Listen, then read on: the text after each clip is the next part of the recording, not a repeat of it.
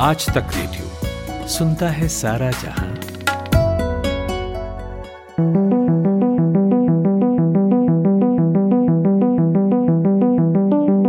भारत में अब तक दो कोरोना वैक्सीन को मंजूरी मिली है और जब से यह हुआ है, तब से कई तरह के सवाल भी उठ रहे हैं। कुछ सवाल राजनीतिक लोगों की तरफ़ से आए तो कुछ एक्सपर्ट्स ने भी मंजूरी को लेकर सवाल उठाए। Drug controller general of India ने अब तक जिन दो वैक्सीन्स को अप्रूवल दिया है, वो हैं भारत बायोटेक की कोवैक्सीन और सीरम इंस्टीट्यूट द्वारा तैयार की गई ऑक्सफोर्ड एक्स्ट्राजेनिका की कोविशील्ड। मंजूरी मिलने के बाद से ही विवाद शुरू है, खासकर भारत बायोटेक की कोवैक्सीन को लेकर। सवाल उठ रहा है कि बिना ट्रायल पूरा हुए इसे कैसे अप्रूवल दिया गया? इसके अलावा थर्ड फ़ेज़ ट्रायल के डेटा को लेकर भी विवाद है। ऐसे में प्रश्न बहुत सारे हैं कि क्या पूरे नियम का पालन किया गया है? डेटा को लेकर इतना विवाद क्यों है? और जिस डेटा का बार बार ज़िक्र हो रहा है, उसकी अहमियत कितनी है? वो कितना इम्पोर्टेंस रखता है? ऐसे ही इस विवाद से जुड़े कई तरह के प्रश्न हैं और उसे समझने के लिए मैंने Indian virologist doctor Shahid Jameel से बात की और सबसे पहले थर्ड फ़ेज़ के डेटा के इम्पोर्टेंस के बारे में पूछा वैक्सीन अप्रूवल को लेकर। देखिए, कोई भी वैक्सीन जो है, वो पॉपुलेशन में जाने से पहले पब्लिक में जाने से पहले, दो चीज़ों की ज़रूरत होती है। एक तो क्या ये वैक्सीन सेफ़ है? और क्या ये वैक्सीन इफ़ेक्टिव है या एफिकेशियस जो वर्ड इस्तेमाल होता है, क्या ये वैक्सीन एफिकेशियस है? एफिकेशियस मतलब है कि अगर सौ लोगों को ये वैक्सीन दी जाए तो उसमें कितनों को डिज़ीज़ नहीं होगी।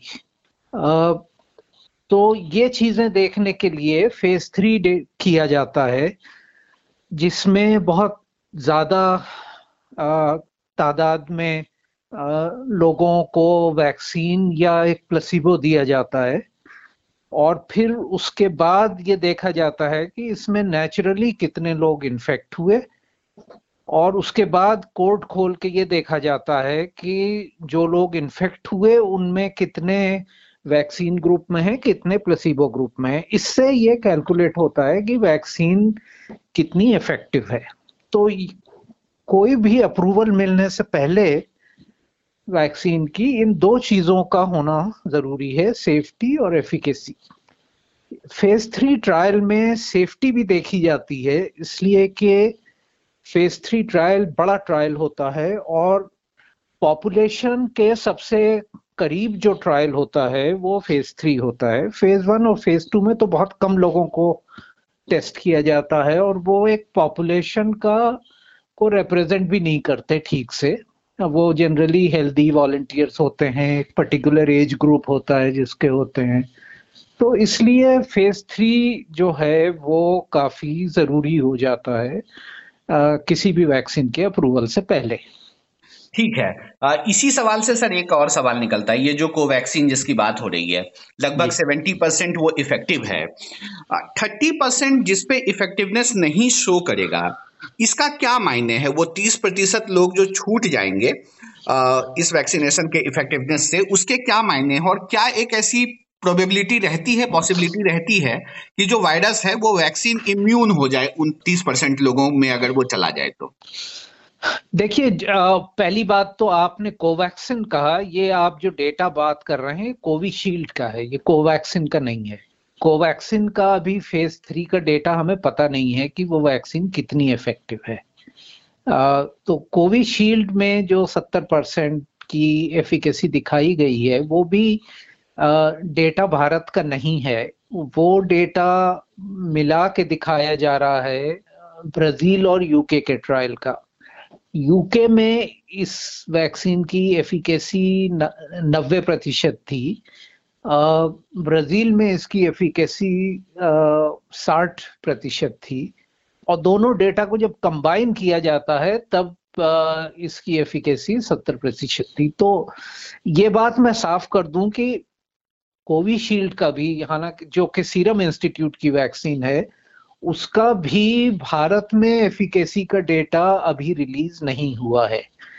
तो इस तरह से कोवैक्सिन और कोविशील्ड दोनों, मैं तो समझता हूँ, एक ही स्तर पे हैं। अगर उन्होंने ये डेटा डीसीजीआई को और कमेटी को दिया है, वो अलग बात है, लेकिन पब्लिक डोमेन में अभी भारत से दोनों वैक्सीन का कोई एफिकेसी डेटा नहीं है। आपने फिर ये पूछा कि जो 30 प्रतिशत लोग रह जाते हैं उनका क्या होता है? तो पॉपुलेशन लेवल पे अगर 30 प्रतिशत लोग जो हैं उनमें ये वैक्सीन आ, असर नहीं कर रही है तो इसका मतलब यह है कि वो नॉन इम्यून रहे और उनको इन्फेक्शन भी होगा और डिज़ीज़ भी होगी। कोई भी दवाई, कोई भी वैक्सीन सौ प्रतिशत इफ़ेक्टिव नहीं होती है। इसको हम मान के चलें। इससे बजाय हम इस पे जाने के, कि कौन सी वैक्सीन कितनी इफ़ेक्टिव है, उसका कवरेज भी हमको देखना होता है। अगर कोई वैक्सीन है जो कि 99 परसेंट इफ़ेक्टिव है, लेकिन आप पूरी पॉपुलेशन में सिर्फ़ सौ ही लोगों को दे पाए वो वैक्सीन इसलिए कि या तो वो वैक्सीन बहुत महँगी है या उसके कुछ रिक्वायरमेंट्स ऐसे हैं तो वो वैक्सीन पॉपुलेशन के लिए बिल्कुल बेकार होती है। उसके मुकाबले में अगर कोई वैक्सीन है जो कि फ़र्ज़ कीजिए सत्तर या अस्सी परसेंट इफ़ेक्टिव है, लेकिन आप उसको ज़्यादा से ज़्यादा लोगों को दे सकते हैं तब वो वैक्सीन ज़्यादा इफ़ेक्टिव मानी जाएगी, इसलिए कि वो ज़्यादा लोगों को प्रोटेक्शन देगी। तीसरी बात आपने ये पूछी कि क्या उन लोगों में जो बच जाते हैं वायरस जो है वो म्यूटेट कर जाता है। वायरस जो है वो पॉपुलेशन लेवल पे म्यूटेट करता है। म्यूटेशन एक एक नॉर्मल प्रोसेस है किसी भी वायरस के लिए। वो म्यूटेंट सेलेक्ट कैसे होता है और पॉपुलेशन में कैसे आता है ये ज़रूरी है। अभी जो वेरिएंट्स आ रहे हैं, उनमें ये देखा गया है कि ये वेरिएंट फैल तो तेज़ी से रहे हैं, लेकिन इनमें जो डिज़ीज़ इनसे जो डिज़ीज़ हो रही है, वो ना ज़्यादा खतरनाक है, ना इसका मोर्टेलिटी रेट जो प्रतिशत मोर्टेलिटी है, वो ज़्यादा है। लेकिन अगर कोई भी वायरस ज़्यादा फैलेगा, ज़्यादा नंबर्स को इन्फेक्ट करेगा तो ज़्यादा लोगों को सीवियर डिज़ीज़ होगी और ज़्यादा लोगों की मौत भी होगी। हालाँकि प्रतिशत वैल्यू जो है वो चेंज नहीं होगी। तो ये जरा सी चीज़ें हैं जो कि समझने वाली हैं इस आजकल जो माहौल चल रहा है उसको उसको देखते हुए। एक सवाल सर अब लौटते हैं कोवैक्सीन पे फिर से कि इमरजेंसी यूज़ के लिए इसे मंजूरी मिली है एक्सपर्ट्स के पैनल ने मंजूरी दी है। जी। क्या किसी रूल का वायोलेशन हुआ है यहाँ पे? रूल क्या कहता है? इमरजेंसी यूज़ के अप्रूवल के लिए क्या थर्ड फ़ेज़ का जो डेटा है उसका होना ज़रूरी है? देखिए जो जहाँ तक मेरी समझ है इंडिया का जो ड्रग एक्ट है उसमें इमरजेंसी रूल अप्रूवल कोई चीज़ है ही नहीं। आ, लेकिन ये जो मुल्क की जो रेगुलेटरी अथॉरिटी है उसको ये हक पहुँचता है कि अगर कोई कोई आपदा चल रही है तो उसको रोकने के लिए वो इमरजेंसी यूज़ इस्तेमाल कर सकता है प्रॉब्लम हम्म। इसकी नहीं है कि इमरजेंसी यूज़ में अप्रूवल मिला प्रॉब्लम इसकी है कि जिस तरह से इसको पेश किया गया और जो जो भाषा इस्तेमाल की गई है अप्रूवल देने के लिए वो बहुत कंफ्यूजिंग है और उससे लोगों की समझ में नहीं आ रहा है कि ये अप्रूवल जो दिए गए हैं तो वो किस तरह से आ, आ, आ, किस तरह से काम में लाए जाएँगे। तो मुझे लगता है कि इस पे आ, जो अप्रूवल डीसीजीआई ने दिया है उनको सामने आके इस बात को बिल्कुल साफ़ कर देना चाहिए प्रेस के सामने आके जो भी सवाल हैं उन सवालों के जवाब दे दें और बात खत्म हो जाएगी। आ, मुश्किल यह है कि सवाल उठ रहे हैं लेकिन जवाब तीसरे लोग दे रहे हैं। ऐसे ही हो गया कि फैसला मैंने किया है और उस फैसले को डिफेंड आप कर रहे हैं जवाब आप दे रहे हैं। तो हम्म। अगर मैंने फैसला किया है तो मुझे को बताना चाहिए कि भाई मैंने किस आ, बेसिस पे ये फैसला किया है। हम्म। वो जो भी सवाल है उनके जवाब दे दें मसला खत्म हो जाएगा। मुश्किल ये हो रही है कि वैक्सीन कंपनीज़ अब अब एक दूसरे को बुरा कहने लगी हैं। भारत बायोटेक कह रही है कि सीरम की वैक्सीन खराब है सीरम कह रही है भारत की वैक्सीन खराब है। तो पब्लिक क्या सोचे? बिल्कुल। मुश्किल यहाँ आ रही है। जी आ, एक सवाल सर यहाँ पे आईसीएमआर को लेकर है कि हम्म। एक तरीके से कोवैक्सीन में आईसीएमआर पार्टनर है। इसने वायरस को कंप्रेस किया और भारत बायोटेक ने वैक्सीन बनाई। आईसीएमआर के पास क्या वो डेटा होगा जो वो उन्होंने डीसीजीआई को वो इनपुट दिया होगा और जिसके बाद उसे अप्रूवल मिला होगा? इसकी गुंजाइश कुछ दिखती है? नहीं मुझे नहीं लगता आईसीएमआर के पास डेटा होगा अनलेस भारत बायोटेक ने उनसे शेयर किया है। इसलिए कि वो ट्रायल जो था वो भारत बायोटेक ही आ, उसको उस ट्रायल को ड्राइव कर रहा था।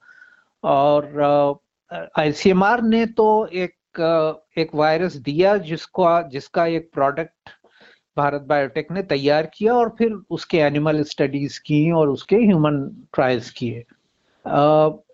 इसमें असल में एक जो प्रॉब्लम वाली बात खड़ी हुई है जो मैं पहले बात कह रहा था कि देखिए आईसीएमआर इस वैक्सीन का को डेवलपर है।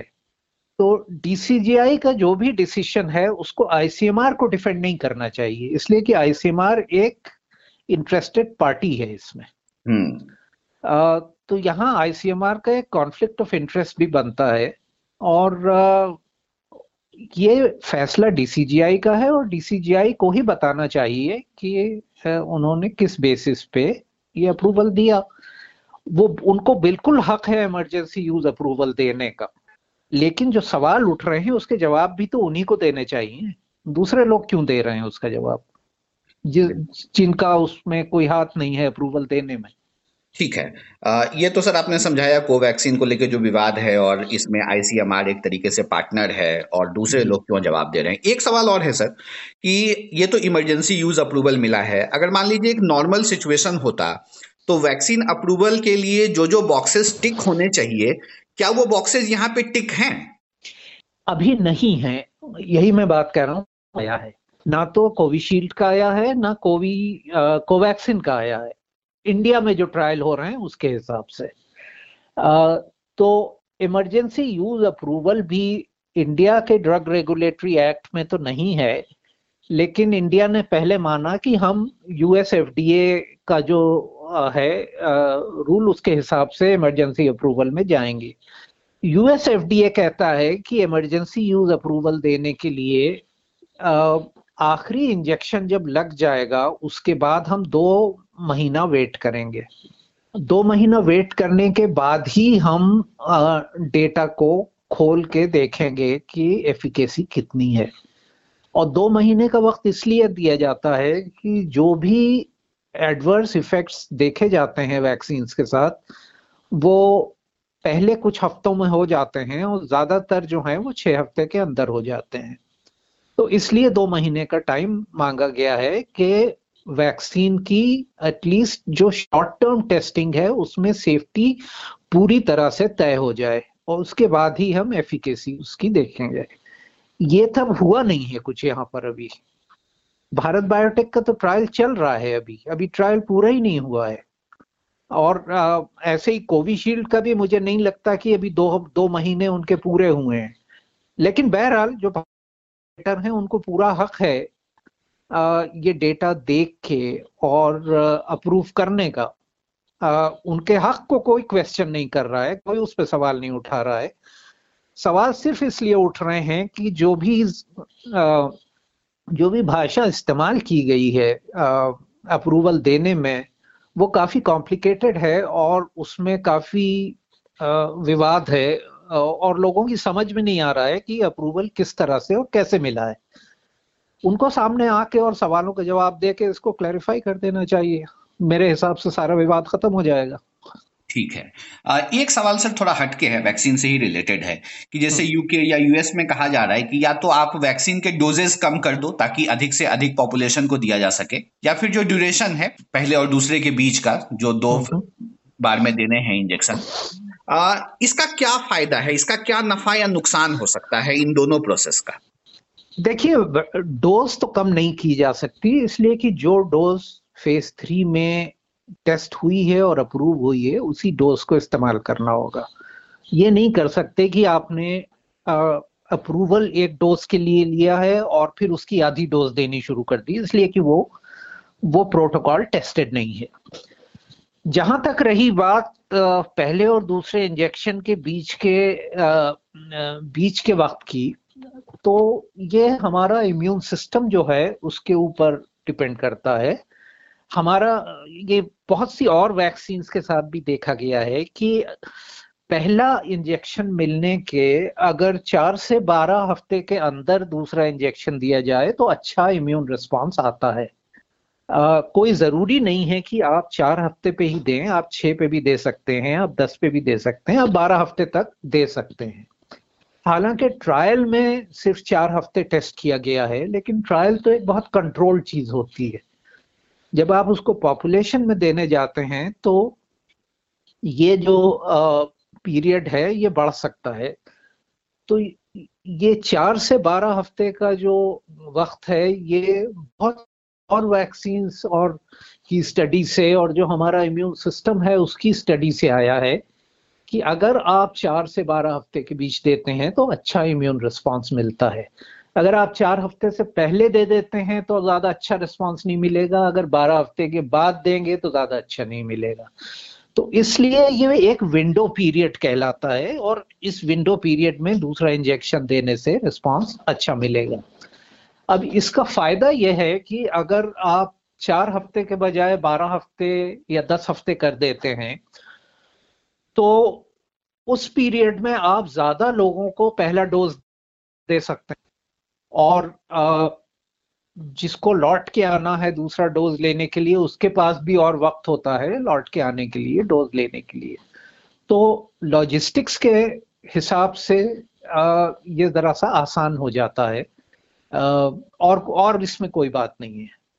ठीक है। एक सवाल है सर जो बहुत सारे लोग डिस्कस कर रहे हैं। कुछ लोगों ने बातचीत में उठाया, इसलिए मैं चाहता हूँ आपसे पूछ ही लूँ कि वैक्सीनेशन में ये जो कोवैक्सीन है, इसे लेकर लोग जो एक डिबेट कर रहे हैं, वो first world country country versus third world country की बात कर रहे हैं कि बहुत सारे सवाल इसलिए भी उठ रहे हैं क्योंकि ये भारत की वैक्सीन है, जिन देशों का वैक्सीन की मार्केट पे कब्जा है जिनका प्रभुत्व है वो देश चाहते नहीं है कि इस तरह की चीज़ें किसी थर्ड वर्ल्ड कंट्री में हो। वो ये कितना जायज़ सवाल है या बिल्कुल सिरे से खारिज करने वाला सवाल है? नहीं नहीं ये बिल्कुल बकवास है। सीरम इंस्टीट्यूट की अमेरिकन कंपनी है। नहीं उसमें वो ऑक्सफोर्ड की वैक्सीन है एक बाहरी कंपनी इन्वॉल्व है। वो, वो तो वो तो होगी लेकिन सीरम इंस्टीट्यूट ने अपना भी बहुत पैसा डाला हुआ है उसमें। वो भारत की सबसे बड़ी कंपनी है। और मेरा तो देखिए ये मानना है कि जो भारत बायोटेक की वैक्सीन है वो भी एक अच्छी वैक्सीन है। और जब सारे रिज़ल्ट आएँगे तो आप देखिएगा कि वो वैक्सीन सेफ़ भी होगी और वो वैक्सीन की एफिकेसी जो है सत्तर परसेंट से तो ज़्यादा होगी करीब अस्सी परसेंट के आसपास होगी। ये मेरा ये मेरा मानना है लेकिन साइंस जो है वो मेरे मानने के ऊपर नहीं चलती है। हाँ। साइंस डेटा और एविडेंस के ऊपर चलती है। मेरा क्या बिलीफ सिस्टम है मैं क्या मानता हूँ उस पर साइंस निर्भर नहीं है। हम्म। बात सिर्फ़ ये हो रही है कि डेटा आ जाए तो कोई प्रॉब्लम ही नहीं है। और जैसा कि मैंने शुरू में भी कहा कि कोविशील्ड के लिए भी जो सीरम इंस्टीट्यूट की वैक्सीन है उसका भी भारत में जो ट्रायल हुआ है उसका कोई डेटा पब्लिक में नहीं आया है। तो सवाल उस पर भी हैं। हम्म। सवाल खाली कोवैक्सीन के ऊपर नहीं है। तो ये तो बिल्कुल बेकार बात है कि भारत की बनी हुई वैक्सीन और वेस्ट की बनी हुई वैक्सीन, ये सब बकवास बात है।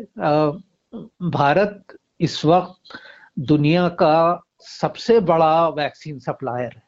दुनिया की 50 फ़ीसद से ऊपर वैक्सीन हमारे यहाँ बनती हैं। हमारी वैक्सीन कंपनीज़ बहुत अच्छी हैं। चाहे वो सीरम हो, चाहे वो भारत हो, चाहे ई बायो बायोलॉजिकल्स हो चाहे वो जाइडस कैडिला हो ये बहुत अच्छी कंपनीज़ हैं और इनका बहुत इनकी बहुत अच्छी पोजीशन है।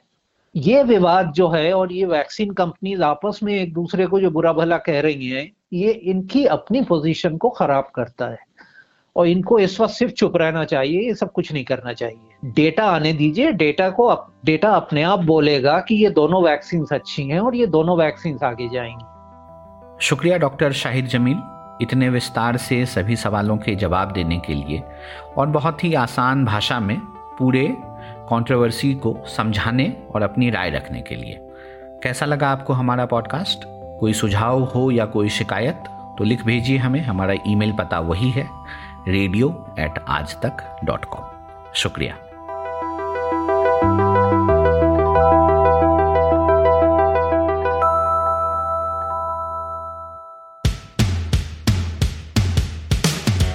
आज तक रेडियो, आज तक डॉट इन स्लैश रेडियो ये हमारा पता है। लेकिन हम आपके पसंदीदा ऑडियो प्लेटफॉर्म्स पर भी हैं। Google podcast Apple podcast Spotify Jio Saavn जैसे ठिकानों पर भी आप हमें सुन सकते हैं। और अगर YouTube आपकी पसंदीदा जगह है तो वहाँ पर भी हमें सब्सक्राइब कीजिए। आज तक रेडियो, सुनता है सारा जहाँ।